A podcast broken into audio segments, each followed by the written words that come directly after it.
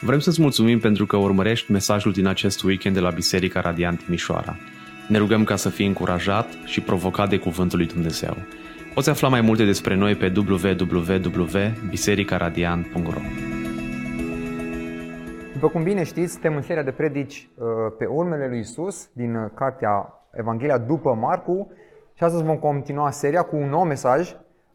Din păcate, dacă, pentru cei care ați fost duminica trecută, nu o să continuăm de la versetul treisprezece sau paisprezece unde a rămas Adi. A fost un mic decalaj acolo. O să continuăm această, acest mesaj de la versetul treizeci, în continuare de la treizeci până la uh, cincizeci. Deci sărim peste o porțiune, uh, porțiune pe care Adi va reveni săptămâna uh, viitoare.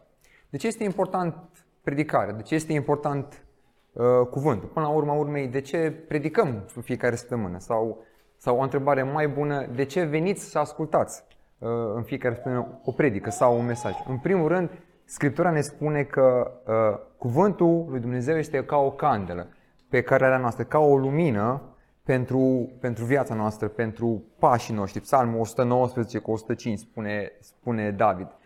Tot Scriptura mai spune despre, despre cuvânt, despre Biblie, spune că este ca o sabie care ne cercetează uh, lăuntrul nostru, ființa noastră. Deci cuvântul Dumnezeu este viu și lucrător, mai tăietor decât orice sabie cu două tăișuri, Evrei patru cu doisprezece. Sau versetul acesta foarte cunoscut, cuvântul Domnului este ca o hrană, ca o hrană spirituală, căci omul nu trăiește numai cu pâine, pentru că omul nu este numai trup, ci este și suflet, de aceea omul se hrănește cu orice cuvânt care iese din gura lui Dumnezeu, adică cu orice cuvânt al Scripturii. Și în final predicăm sau ascultăm uh, uh, cuvântul lui Dumnezeu pentru că El aduce rod. El, el niciodată nu se întoarce fără rod, spune Domnul prin profetul Isaia în uh, Isaia cincizeci și cinci, cu unsprezece. Deci plecând de la această premisă și având această motivație biblică în mintea noastră, aș vrea să ne apropiem de text și să citim, cum am spus, începând cu versetul treizeci. Marcu, capitolul nouă, versetul treizeci. O să citesc din traducerea N T R, noua traducere. Dacă folosiți altă traducere, nu e nicio problemă. Marcu nouă cu treizeci. Au plecat de acolo și au trecut prin Galileea. Iisus nu voia să știe că trece. Nimeni că trece, căci învăța pe ucenicii săi și zicea: Fiul omului va fi dat în mâinile oamenilor. Ei îl vor omorî și a treia zi, după ce îl vor omorî, va învia. Dar ucenicii nu înțelegeau cuvintele acestea și se temeau să îl întrebe. Apoi au venit în Capernaum. Când era în casă, Iisus i-a întrebat: Despre ce vorbeați unul cu altul pe drum? Dar ei tăceau, pentru că pe drum se certaseră între ei ca să știe cine este cel mai mare. Atunci Iisus a șezut jos, a chemat pe cei doisprezece și le-a zis: Dacă vrea cineva să fie cel dintâi, trebuie să fie cel, de pe, cel mai de pe urmă dintre toți și slujitorul tuturor. Și a luat un copilaș și l-a așezat în mijlocul lor. Apoi l-a luat în brațe și le-a zis: Oricine primește pe unul din, din acești copilași în numele meu, mă primește pe mine. Și oricine mă primește pe mine, nu mă primește pe mine, ci pe cel care m-a trimis pe mine. Ioan i-a zis: Învățătorule, noi am văzut pe un om scoțând draci în numele tău și l-am oprit, pentru că nu venea după noi. Nu-l opriți, i-a zis, le-a răspuns Iisus, căci nu este nimeni care să facă minuni în numele meu și să mă poată grăi de rău îndată după aceea. Cine nu este împotriva noastră este pentru noi. Și oricine vă va da un pahar cu apă în numele meu, pentru că sunteți ucenicii mei, ucenicii lui Hristos, adevărat vă spun că nu își va pierde răsplata. Dar dacă va face cineva să păcătuiască pe un din, din acești micuți care cred în mine, ar fi mai bine pentru el să îi se lege de gât o piatră mare de moară și să fie aruncat în mare. Dacă mâna ta te face să cazi în păcat, tai-o. Este mai bine să intri ciung în viață decât să ai două mâini și să mergi în Gheena, în focul care nu se stinge, unde viermele lor nu moare și focul nu se stinge.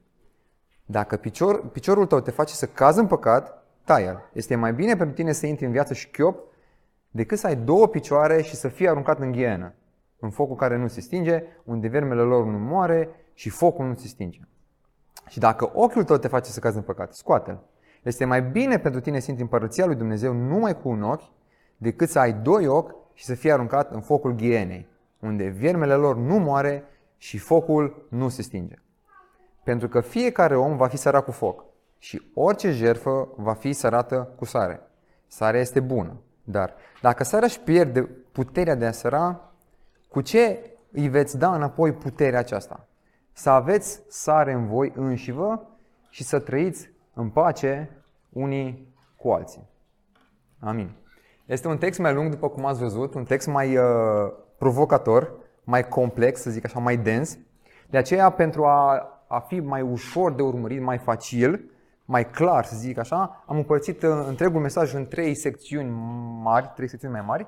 În prima parte o să ne uităm la misiunea Domnului Iisus, faptul că le reamintește ucenicilor despre misiunea sa pe pământ. În a doua parte vreau să ne uităm la disputa pe care ucenicii au avut-o între ei și în a treia parte vreau să ne uităm la acest, această secțiune mai amplă cu pricinile de, de poticnire. Dar înainte de a intra efectiv în, în text, aș vrea să prezentăm, prezentăm un pic contextul sau să ne amintim un pic despre contextul care era atunci.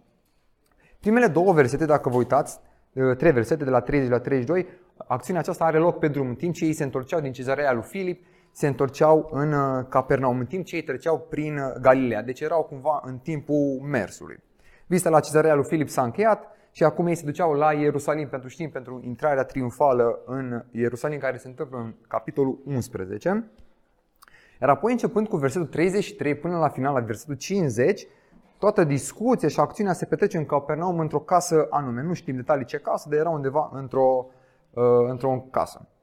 Acest text, această secțiune care am citit-o, se regăsește și în Evanghelia după Matei, la capitolul șaptesprezece, și în Evanghelia după Luca, dar cu mici diferențe textuale, de nu, nu, exist, nu e regăsită cu aceleași, uh, aceleași cuvinte. Din acest moment, să zic, activitatea Domnului Iisus de, de predicare, de evangelizare, începe să se reducă tot mai mult, pentru că el urma să intre în Ierusalim, cum ziceam, și urma să, să moară. În versetul, în capitolul zece, în schimb, dacă vă uitați în Marcu zece, mai există un ultim episod în care Domnul Iisus mai are contact cu gloatele, cu oamenii, cu mulțimile. Dar după aceea, în capitolul unsprezece, el intră triumfător pe măgăruși în Ierusalim.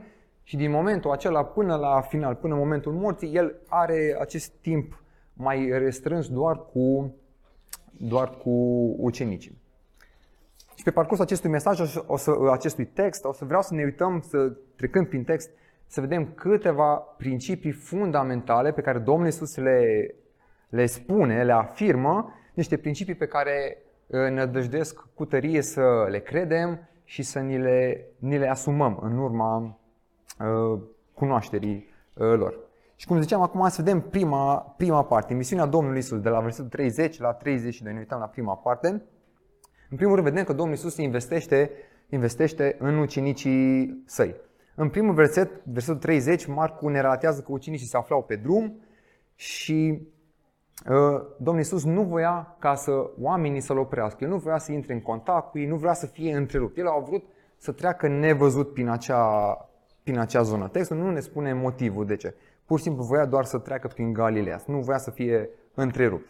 Apoi, în versetul treizeci și unu, dacă ne uităm, Marcu descrie faptul că Iisus era preocupat să învețe pe ucenici și spune că căci învăța pe ucenici. În primul rând, ce învăța Domnul Iisus? Ce le spunea? Domnul Iisus le amintește faptul că misiunea sa centrală pe pământ, scopul pentru care a venit, pentru care este uh, cu ei, este acela de a veni, de a muri și de a învia după trei zile. Și dacă vă uitați, dați o pagină înapoi, la Marcu opt cu treizeci și unu, Domnul Iisus a mai făcut încă o dată acest lucru, atunci a presodul cu, cu Petru, a mai spus încă o dată și a reafirmat misiunea în opt cu treizeci și unu și știți bine, foarte bine, momentul când Petru a auzit că el trebuie să, să meargă, să moară și să învie, Petru l-a luat deoparte și l-a mustrat. Ce curaj pe Petru, ce, ce scenă ciudată să fi fost aceea, când Petru, un om simplu, un om păcătos, îl ia, îl trage la socoteală pe, pe Hristos, Fiul lui Dumnezeu, că ce ai de gând să, să faci. Și știți bine, foarte bine, răspunsul pe care Hristos îl dă lui Petru la reacția care a avut-o și spune: înapoi a mea, satanul, că gândurile tale nu sunt gândurile mele. Deci Petru a avut uh, o gândire, o gândire firească, nu a avut o gândire duhovnicească. Și în al doilea rând, Hristos îi învață pe ucenici ca să-i pregătească pentru misiunea pe care ei urmau să o aibă. După ce el va, va muri și va învia, ei vor avea această mare trimitere de care știm noi de la finalul Evanghelilor, de evangelizarea lumii, marea, marea trimitere. Domnul Iisus îi pregătea, îi echipa pe ei, pe ucenici, ca să meargă să facă ucenici din toate neamurile. În primul rând, lăsându-le modelul său de, de, de lucru, cum a făcut el, să facă și ei la fel cum a făcut el. Apoi, din versetul treizeci și doi, vedem că Iisus, Iisus stă și le explică misiunea sa și zice, dar ei nu înțelegeau, în versetul treizeci și doi, ei nu înțelegeau cuvintele acestea. După ce Domnul Iisus le explică din nou și din nou, nu știu câta oară, versetul treizeci și doi ne spune că ei nu înțelegeau aceste cuvintele acestea, nu înțelegeau.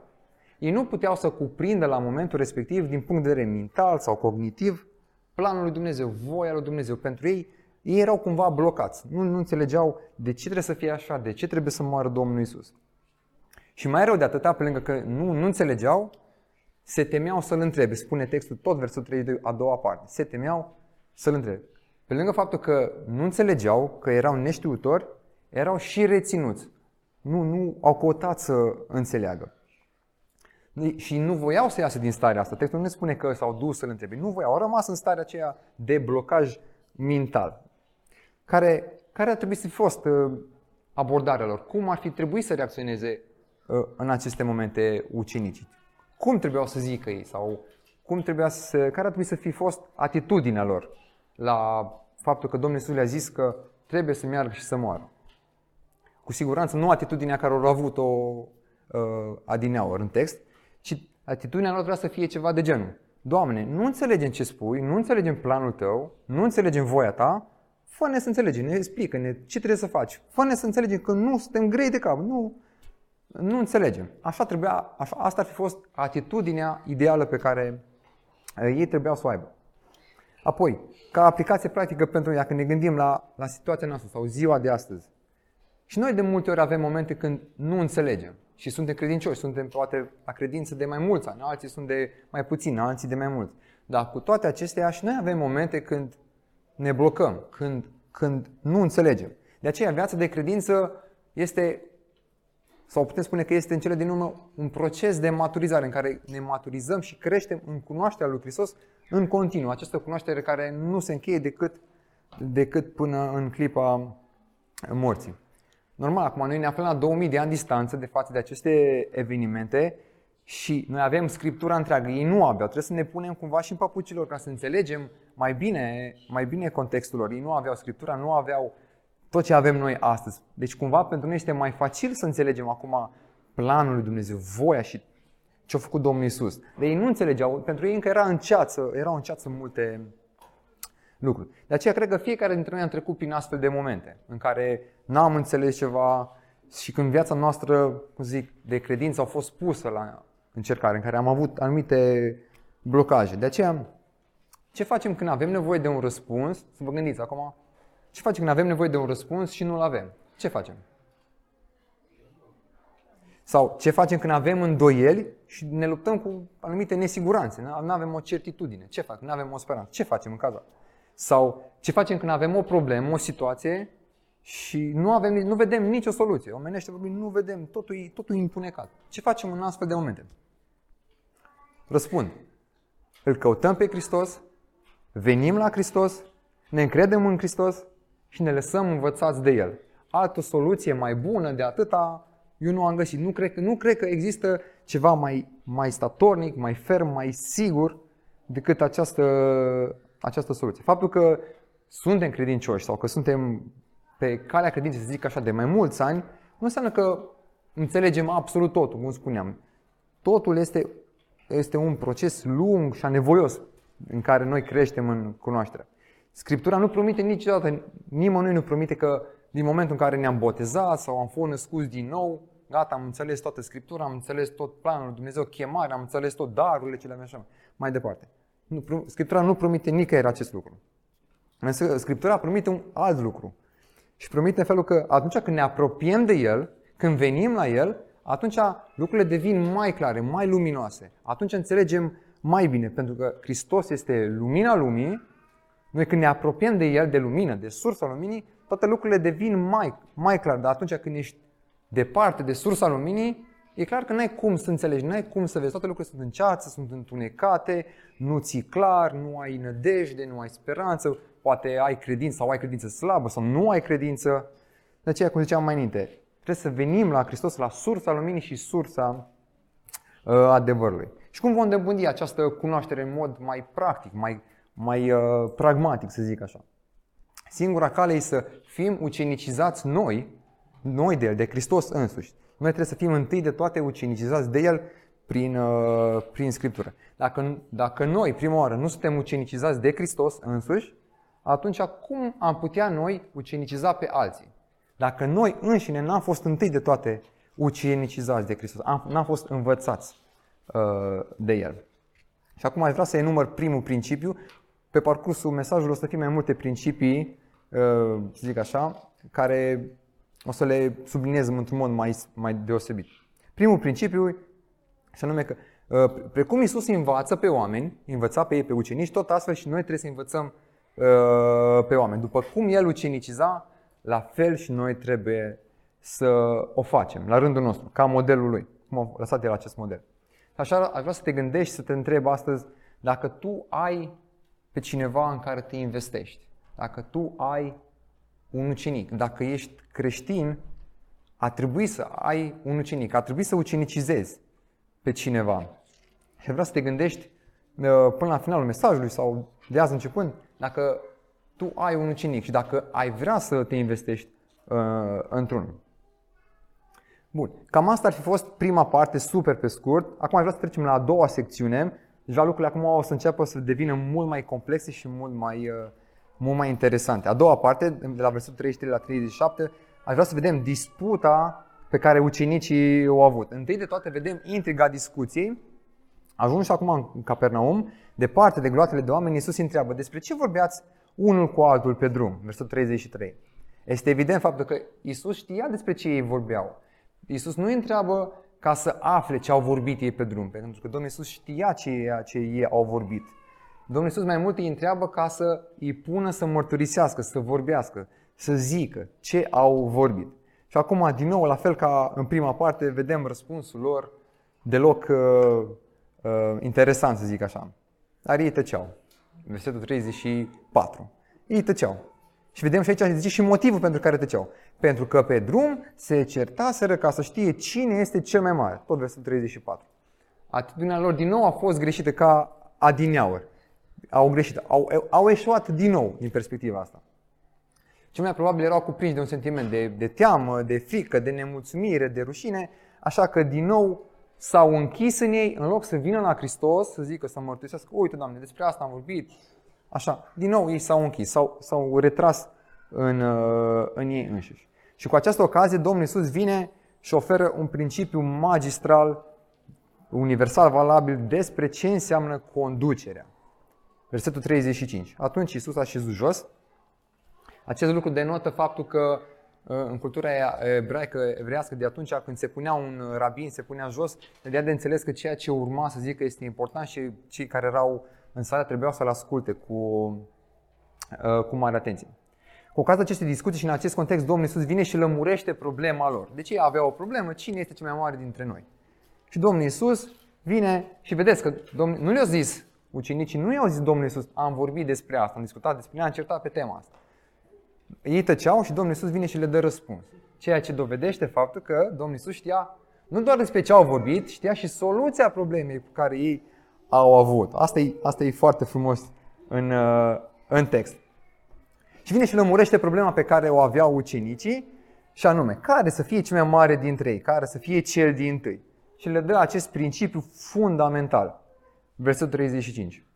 Dacă cineva vrea să fie primul, el trebuie să fie cel de pe urmă, adică slujitorul tuturor. Cred că în mintea textului nu spune nimic, dar cred că ucenicii în momentul ăla din nou au fost blocați. Din nou cred că au avut un blocaj, nu știau cum, Doamne, cum adică Tu vrei să fim primii, să fim în linia întâi și mă pui să fiu ultimul, cum vine asta?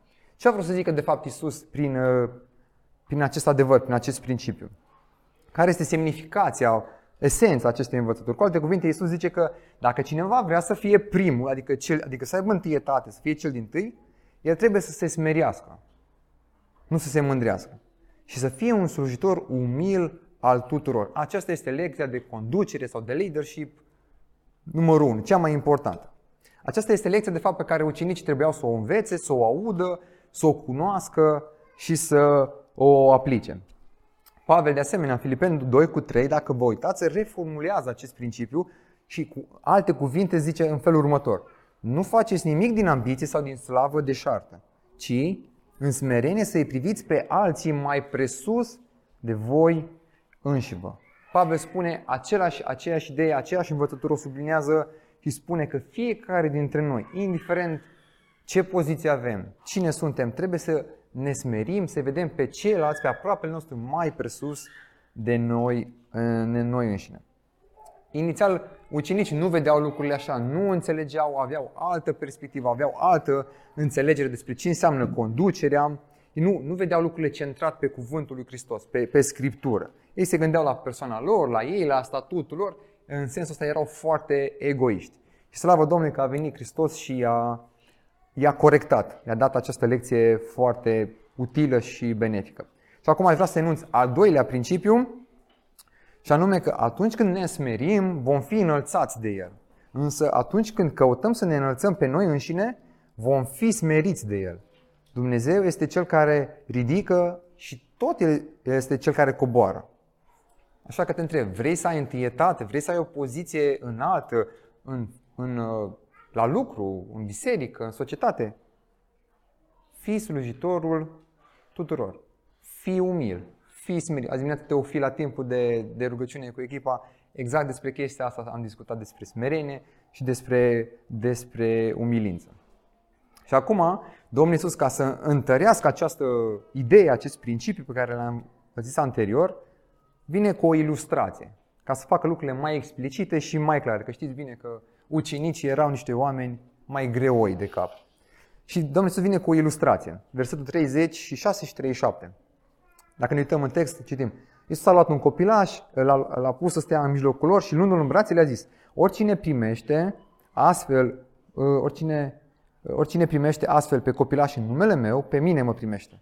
Iar cel ce mă primește pe mine, nu mă primește de fapt pe mine, ci pe cel ce m-a trimis uh, pe mine. Știm foarte bine că scopul acestor pilde, ilustrații, analogii este să facă să lumine, aducă mai multă claritate, mai multă lumină unui principiu, să zicem așa, poate mai abstract, mai greu de, mai greu de înțeles. Și Domnul Iisus asta a vrut să facă, să le explice mai clar folosind această pildă, această ilustrație. Așadar, ceea ce Iisus urmărea să le explice era următorul lucru. Când un creștin, era, în contextul nostru, este folosit cu primește. Și primește e folosit aici cu sensul de slujește. Slujește o persoană inferioară din punct de vedere social, din comunitatea credincioșilor, precum un copil, în cazul ilustrației noastre, adică când el devine slujitorul tuturor, fără nicio deosebire, el îl slujește de fapt pe Hristos. Adică îl primește pe Hristos. Că a-l sluji pe Hristos înseamnă că îl ai pe Hristos. Și slujindu-l pe Hristos este echivalent, potrivit cuvintelor lui Iisus însuși, este cu a-l sluji pe Tatăl și a-l primi pe Tatăl. Deci Domnul Iisus ce face? Ia principiul, ia ilustrația și spune că a face chestia asta face, înseamnă a-mi face mie un lucru bun, înseamnă a face pentru mine acest lucru. Și după aceea el ia lucrul acesta și leagă de Tatăl, dând, dublându-i cumva greutatea sau, sau uh, uh, importanța. Această învățătură nu este, nu este deloc nouă sau nu este o surpriză, să zic așa, ce spune Domnul Iisus aici. Este din nou repetată și confirmată în Matei douăzeci și cinci, dacă ne uităm, în acel pasaj celebru când Domnul Iisus vorbește despre judecata finală și de momentul a doua, celei de-a doua reveniri, unde spune astfel că, începem cu versetul treizeci și patru, Matei douăzeci și cinci. Atunci împăratul va zice celor de la dreapta lui: veniți binecuvântații Tatălui meu, de moșteniți împărăția care v-a fost pregătită de la întemeierea lumii. Căci am fost flămând, mi-ați dat de mâncat, am, mi-a fost sete, mi-ați dat de băut, am fost rei, m-ați primit, am fost gol, m-ați îmbrăcat, am fost bolnav și ați venit uh, să mă vedeți, am fost în temniță și ați venit la mine. Atunci cei neprihăniți vor răspunde: Doamne, când te-am văzut noi flămând și ți-am dat să mânci, fiindu-ți sete și ți-am dat de băut? Când te-am văzut noi străini și te-am primit, sau gol și te-am îmbrăcat? Când te-am văzut bolnav sau în temniță și am venit la tine? Drept răspuns, împăratul le zice: adevărat, adevărat vă spun că ori de câte ori ați făcut aceste lucruri unia dintre acești foarte neînsemnați, frații mei, mie mi le-ați făcut. Deci Domnul Iisus spune că de fiecare dată când facem un lucru mic, îl facem ca și cum am face lui însuși. Și de fiecare dată când nu facem un lucru mic, e ca și cum nu, nu, nu slujim pe el, nu-i facem lui acel uh, lucru. Așadar, oricine ai fi, atunci când vei ajunge în veșnicie, și cu toți vom ajunge în veșnicie cândva, vom auzi în mod sigur una din cele două răspunsuri. Există două posibile răspunsuri în momentul când vom, ne vom întâlni cu Hristos în slavă. Tot Matei douăzeci și cinci, tot acel context. Fie vei auzi, bine, rob bun și credincios, ai fost credincios în puține lucruri, te voi pune peste multe lucruri. Intră în bucuria stăpânului tău, Matei douăzeci și cinci cu douăzeci și unu. Sau vei auzi această frază, sau vei auzi rob viclean și leneș. Versetul douăzeci și șase, după aceea la treizeci, aruncați în întunericul de afară, unde va fi plânsul și scrâșnirea dinților. Deci Domnul Iisus nu dă, nu dă a treia variantă, sunt numai două direcții, două, două posibile scenarii pentru, pentru această situație. Și dacă ar fi acum să-ți cercetezi inima, să-ți faci o cercetare personală, lăuntrică, profundă, cum e inima ta în sensul ăsta? Cum e inima ta față de slujirea lui Hristos, față de slujirea aproape lui? Seamănă ea mai mult cu, cu cea a robului credincios care tocmai am citit? Sau, sau seamănă ea cu a robului viclean și leneș? Cum e inima ta? Îl slujești tu pe Hristos așa sau nu? Vă las să vă, vă gândiți fiecare în dreptul vostru la această, această întrebare. Bun, cam asta a fost a doua parte. Acum vreau să mergem la a treia parte, pricinile de poticnire, începând cu versetul treizeci și opt până la cincizeci, ultima secțiune, a treia parte. Aici vedem încă un principiu foarte fain și foarte practic pe care Domnul Iisus ne-l dă. Aici evanghelistul Marcu ne introduce în alte discuții, cumva, dacă vă uitați anterior, cumva se rupe firul și discuția se schimbă, se schimbă radical. Evanghelistul Marcu ne introduce în altă discuție pe care ucenicii au avut-o cu Iisus și zice: învățătorule, noi am văzut pe cineva care scotea demoni în numele tău și l-am oprit, pentru că nu ne urma. Versetul treizeci și opt. Pe scurt, ei au, s-au întâlnit pe drumul lor cu un om care făcea, scotea demoni, făcea anumite exorcizări cu succes în numele lui Domnului Iisus, adică erau... era o lucrare reală, autentică, dar acel, acel, acel om de care spune aici textul, spune Ioan, nu era din grupul lor restrâns, nu era din grupul lui Iisus și cu ucenici, era, era independent, să zic așa, nu era, nu era cu ei. Ei cumva atinsă, cred că erau surprinși că au văzut lucrul ăsta, adică nu se așteptau ca cineva din afara grupului lor să facă ceva lucrări precum făcea Domnul Iisus, cumva erau și invidioși, că oamenii ăia fac și... și nu sunt din grupul, grupul lor. Aceea, din nou, așa cum ne-am obișnuit cu, cu stilul Domnului Iisus, vine și le dă, le dă un răspuns scurt și la obiect, zicând: nu-l opriți. Versul treizeci și nouă. Și acum vine și argumentul. De ce să nu-l oprim? Căci nu este nimeni care să facă minuni în numele meu și să mă poată grăi de rău îndată după aceea. Tot versetul treizeci și nouă, a doua parte. Și acum Iisus profită din nou de această întâmplare, de această discuție, Și, și zice în felul următor: căci cine nu este împotriva noastră este, este cu noi. Ce au făcut ei de fapt aici? Au vrut să oprească de fapt o lucrare bună, ucenicii, au vrut să-l oprească pe cel om care scotea demoni, doar pentru simplu motiv că ei nu erau din, din uh, grupul lor. Și ceea ce Iisus vrea să sublinieze, să scoate în contrast, este că dacă un om are credință în el, în Hristos, el este de fapt împotriva Satanei. Deci el lucrează împreună cu Hristos, chiar dacă nu e din grupul lor. Adică este împreună cu el. Și oricine de fapt nu are credință, în cele din urmă este împotriva uh, lui Hristos. Și până la urma urmei, dacă ne gândim, credința este ceea ce face uh, diferența, nu faptul că erau împreună, că nu erau împreună, că erau din același grup sau erau, era singur acel om. Și principiul pe care vreau să scot în evidență, să subliniez aici, este următorul. Ceea ce ne unește cu adevărat pe noi ca și credincioși nu este atât de mult alăturarea fizică, deși și aceasta este importantă și aceasta are, are o contribuție. Nu, nu este atât de mult alăturarea fizică ca și grup, ca și biserică locală sau afilierea religioasă, cât credința comună în Hristos. Domnul Iisus asta am vrut să zică. Dacă El face o lucrare în numele meu și o face și este autentică, înseamnă că El este împreună cu noi. Este de-al nostru. Asta a vrut să sublinieze Domnul Iisus, că credința în El ne unește chiar dacă există diferențe, diferențe între noi. diferențe sociale de, sau alte lucruri, geografice și așa mai departe. Acum, aș vrea să vedem următorul principiu, versetul patruzeci și unu. Iisus continuă lecția față de ucenici și vine cu o completare la ceea ce a zis uh, anterior. Oricine vă va da un pahar de apă în numele meu, pentru că sunteți ucenici al lui Hristos, adevărat vă spun că nu își va pierde răsplata. Versetul patruzeci și unu. Aceasta este una din cele mai motivatoare promisiuni din Scriptură pe care le-am citit vreodată. Dumnezeu se descrie ca fiind aici un fel de, nu de un fel, un contabil perfect, care știe tot, care răsplătește tot. Lui nu-i, nu-i scapă absolut nici, niciun detaliu. Dumnezeu este Cel care răsplătește cu credincioșie orice faptă bună, făcută prin credință pentru El, în numele Său. Și din nou, tot Pavel prezintă acest adevăr foarte clar în doi Corinteni cinci cu zece și zice în felul următor: fiindcă toți, toți, fără excepție, niciun om, din nou, ca în Matei douăzeci și cinci, toți, trebuie să ne înfățișăm înaintea tronului de judecată al lui Hristos. Pentru ca fiecare, din nou, aspectul acesta universal, absolut, toți, fiecare, fiecare să-și primească răsplata pentru ceea ce a făcut în timp ce era în trup. Fie bine, fie rău.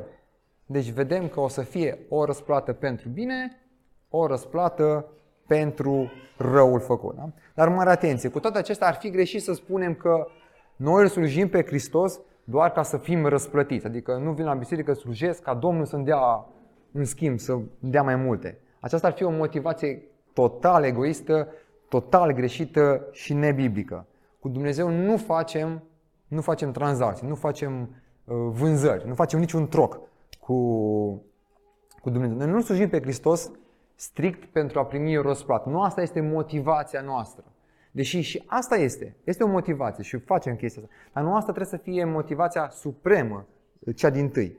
Noi îl slujim, ci îl slujim pe Hristos pentru că El este vrednic, pentru că El a dat, pentru că El merită, pentru că noi suntem robii Săi, suntem copiii, copiii Săi. Asta trebuie să fie motivația corectă, biblică și sănătoasă, care ar trebui să ne anime, să ne motiveze să slujim uh, aproapele nostru și biserica uh, lui Hristos.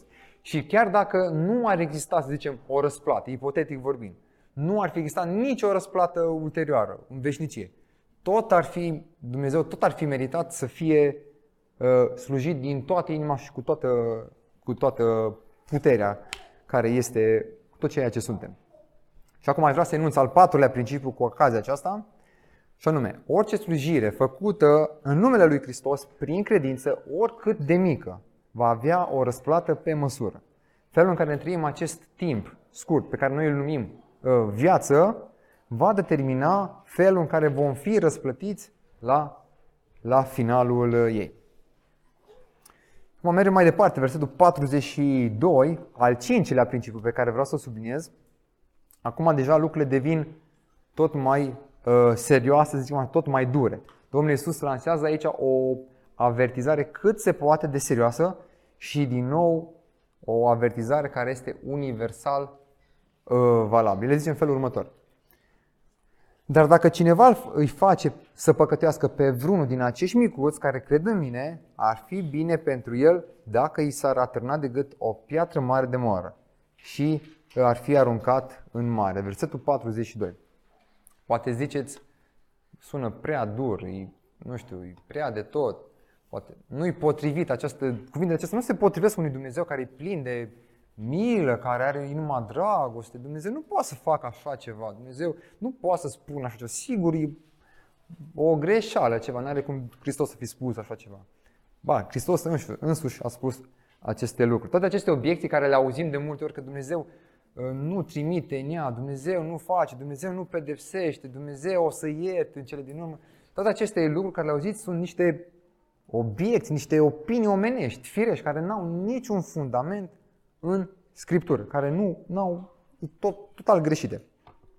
Și Iisus din nou caută în acest context să sublinieze gravitatea păcatului. Asta, asta, voia, asta o urmărit, de fapt, în toată această scenă, să arate cât de grav este păcatul, cât nu-i, nu-i de glumă cu, cum, cu chestia asta, cum unii cred că cu păcatul glumii e foarte ceva banal.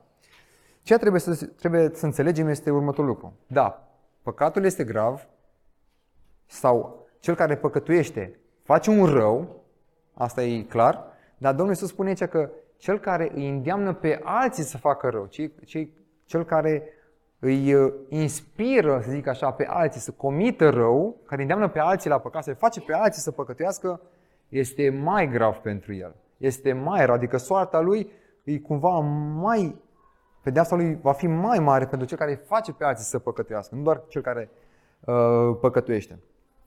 Și acum, din nou, în versetul, începând cu versetul patruzeci și trei, culminând cu versetul patruzeci și opt, dacă vă uitați, Hristos folosește trei analogii. Din nou, analogie ca anterior, când au vorbit despre slujire, despre smerenie, când au luat copilul în brațe. Din nou, Domnul Iisus vrea să folosească, și de data să folosește trei, trei analogii, ca să arate cât de serios este, cât de grav și cât de important este acest subiect. O prima analogie o avem de la versetul patruzeci și trei la patruzeci și patru, unde spune că dacă mâna ta te face să cazi în păcat, tai-o. A doua, dacă piciorul, piciorul tău te face să cazi în păcat, tai-o. Așa, a treia analogie și ultima, dacă ochiul tău te face să cazi în păcat, scoate-l. Versetul patruzeci și șapte patruzeci și opt. Desigur, aceste, aceste, acest text trebuie, nu trebuie luat literal, nu trebuie interpretat ad literam, ci Domnul Iisus vorbește într-un sens metaforic. Domnul Iisus nu ne cheamă să ne mutilăm trupul, nu trebuie să ne tăiem mâna în sens fizic, literal, nu trebuie să ne tăiem picior, da? Dar ce-o vreau să zică de fapt prin, prin, prin toate aceste repetiții? Că de fapt el se repetă, are aceeași idee, el o repetă de, de trei ori. Iisus spune că dacă cineva nu va mortifica păcatul sau nu va omorî păcatul în această viață, în viața viitoare va avea de suferit. Și Domnul Iisus spune, mai bine suferi acum mortificând păcatul, e mai bine, ești mai câștigat, decât să nu mortifici acum și să suferi mai târziu. E mai bine să faci acum chestia asta. Și un citat care îmi place foarte mult, probabil ați auzit de John Owen, un teolog uh, puritan, el spunea în felul următor, probabil cel mai cunoscut citat al lui, spunea că dacă nu vei omorî păcatul, păcatul te va omorî pe tine, cât timp ești în viață. Și până atunci, cum? Cum omorâm păcatul? Practic, dacă ne gândim, cum facem să omorâm acest păcat, astfel încât el să nu ne omoare pe noi. Dacă nu îi punem noi capăt lui, ne va pune el uh, capăt nostru, capăt vieții noastre. Din nou răspund, mortificarea acestui păcat, păcatul în general din viața noastră, este posibil doar aceea când venim la Hristos. Când ne lepădăm de noi înșine și venim la Hristos ca Dumnezeu să ne schimbe. Când ființa noastră este născută din nou, curățată de păcat prin sângele perfect al lui Hristos, atunci, în momentul în care noi suntem născuți din nou, mântuiți, în momentul ăla, păcatul care punea stăpânire pe viața noastră, care ne înrobea, a fost, a fost înlăturat. Dar nu de tot și explic imediat la ce mă refer. De aceea, nu există o moarte reală, autentică a păcatului în dreptul nostru fără moartea lui Hristos. Moartea substitutivă. Moarte care să fie asumată de noi, însușită, crezută sau uh, proclamată. Desigur, acest pasaj, care Domnul Iisus vorbea cu analogia, uh, este adresat în primul rând celor care nu sunt încă mântuiți. Acesta este un detaliu foarte important. Adică celor necredincioși. Că dacă ei continuă în acest stil de viață, consecințele vor fi pe măsură. Însă, această idee de omorâre a păcatului, de mortificare a păcatului, este valabilă și pentru cei credincioși, pentru cei care sunt născuți din nou. De ce? Datorită firii pământești care se mai află încă în noi. În momentul în care vom fi în cer și vom primi trupuri de slavă, atunci mântuirea va fi deplină, consumată și nu vom mai avea în noi această, această fire păcătoasă. De aceea, Pavel, din nou Pavel, citesc pe Pavel că exprimă foarte bine această idee și argumentul lui este următorul. Întâi de toate, avem datoria să omorâm păcatul, chiar dacă suntem credincioși, zice așa. Deci, fraților, noi nu mai suntem datori față de fire, ca să trăim potrivit ei. Pentru că dacă trăiți potrivit firii, veți muri. Dar dacă prin Duhul dați morții faptele trupului, veți trăi. Avem o garanție în sensul ăsta. Căci toți care sunt călăuziți de Duhul lui Dumnezeu sunt fii al lui Dumnezeu. Romani opt, de la doisprezece la paisprezece. Și în al doilea rând spune că nu doar că trebuie să facem acest lucru, suntem datori, suntem responsabili să-l omorâm păcatul, spune că și putem, avem capacitatea. Noi știm uh, că omul nostru cel vechi a fost răstignit împreună cu el, cu Hristos, pentru ca trupul păcatului să fie lăsat fără putere, în așa fel încât să nu mai fim sclavi ai păcatului, căci cine a murit cu adevărat a fost eliberat de păcat. Romani șase, de la șase la șapte. Alt detaliu care sare în ochi aici este faptul că Domnul Iisus din nou subliniază și redă această învățătură despre iad, de această despre învățătură despre pedeapsa uh, veșnică. Știm uh, că mulți oameni nu cred în chestia asta, cumva o resping, sună poate prea dur, dar Biblia este foarte clară și foarte explicită în uh, sensul acesta. Și Biblia vorbește în foarte multe locuri despre faptul că există un loc de chin și suferință care ține veșnic. Deci nu doar în acest, uh, acest pasaj. Dar aici Iisus face câteva descrieri foarte interesante despre acest loc și repetă câteva cuvinte. Dacă vă uitați în uh, acele versetul patruzeci și trei, patruzeci și cinci, patruzeci și șapte, acolo la secțiunea aceea, repetă câteva cuvinte în mod intenționat. Din nou, din nou face repetiție, ca, ca oamenii să prindă, să se înțeleagă ceea ce el a vrut să zică. El mai zice că acea persoană care trăiește în păcat, adică nemântuită și moare în starea aceea, în cele din urmă va ajunge într-un loc precum Gheena. Spune acolo că decât să ai două mâini să mergi în Gheena. Gheena era numele, era o vale din Israel în care pe timpul regilor lui Israel, secolul șase șapte, se aduceau jertfe regelui Moloch, unde se făceau sacrificii acolo. Și acea vale era identificată ca fiind o vale cu mizerie, cu gunoaie și cu tot felul de lucruri uh, urâte. Deci Domnul Iisus folosește imaginea acestei văi, care era în Israel și care evreii o știau, o cunoșteau, că erau de acolo, ca să descrie faptul că iadul, zona de acolo, o să fie precum Gheena aceasta, care ei o știau fizic. De aceea folosește o imagine reală, care ei puteau să facă uh, uh, legătură. Apoi zice de, că în zona... În, uh, Acolo, în suferință, zice de există un vierme care nu moare.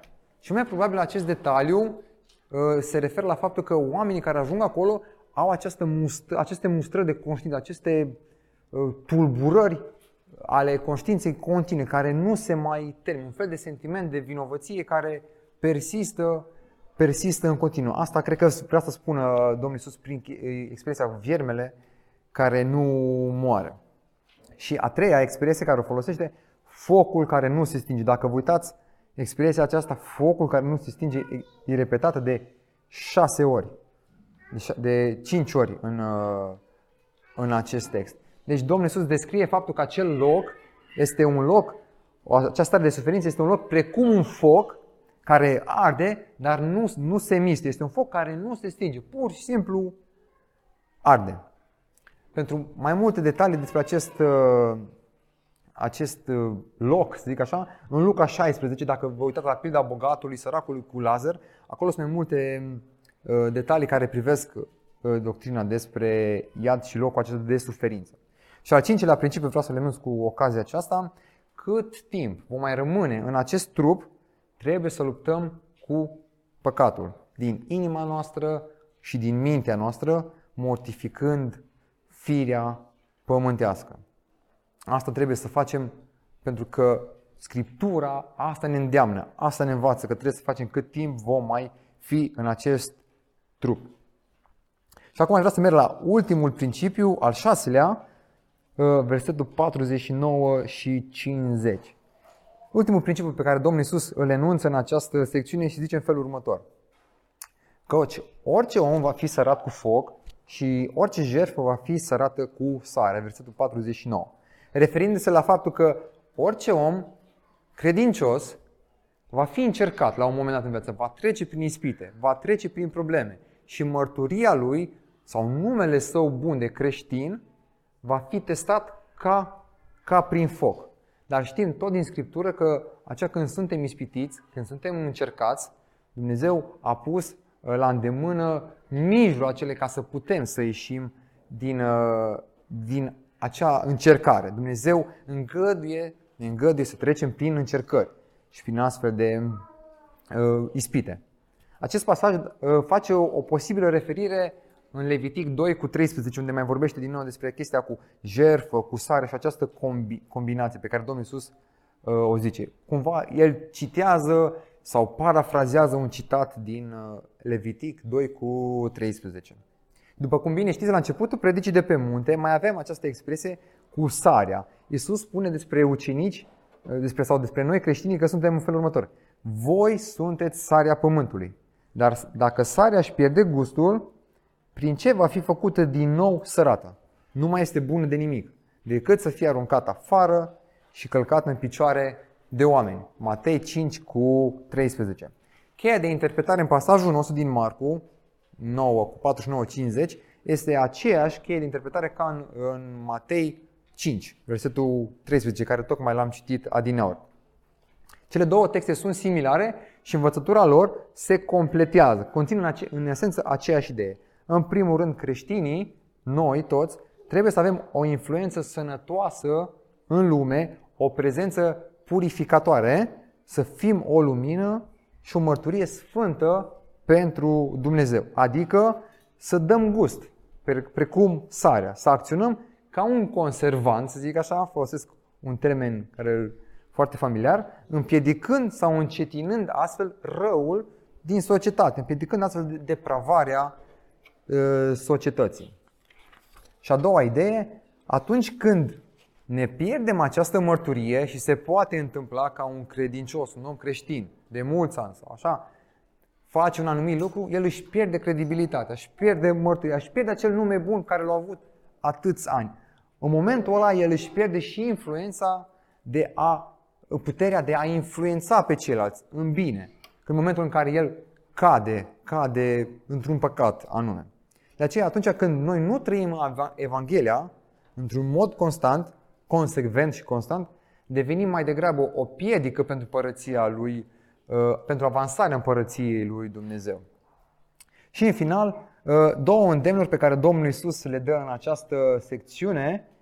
Primul, versetul cincizeci, prima parte, spune: să aveți sare în voi înșivă.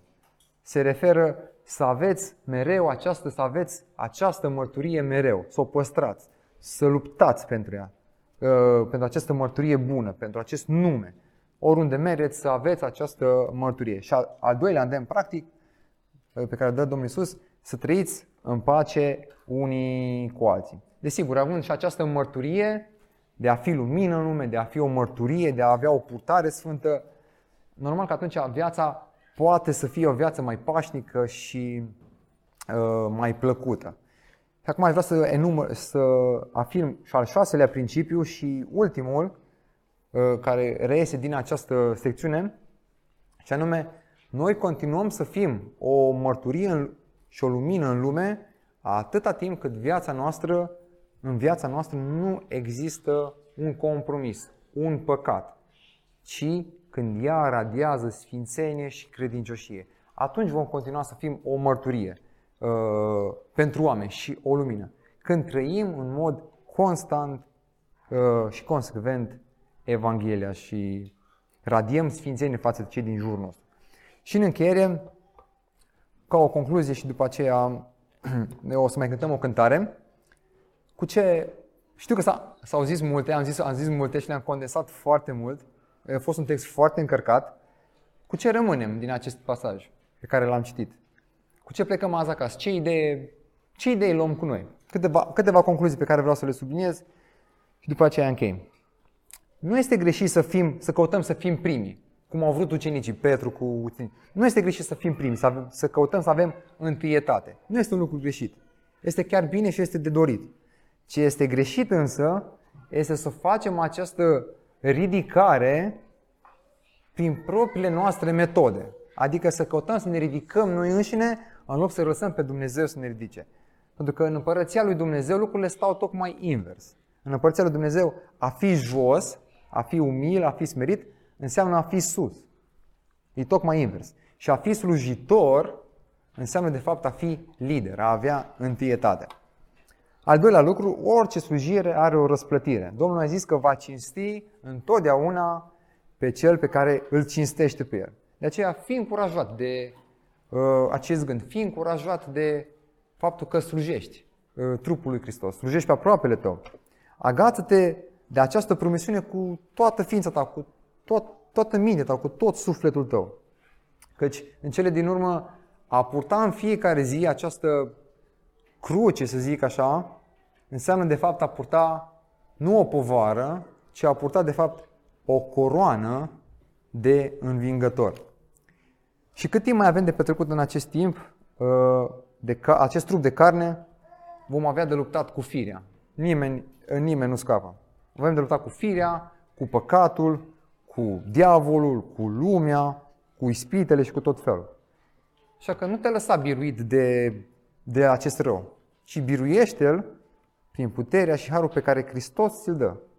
Căci a omorî păcatul înseamnă de fapt a trăi. Vedeți, din nou, e invers. A omorî înseamnă de fapt a trăi. Și a fi mort față de lume înseamnă a fi viu față de Hristos.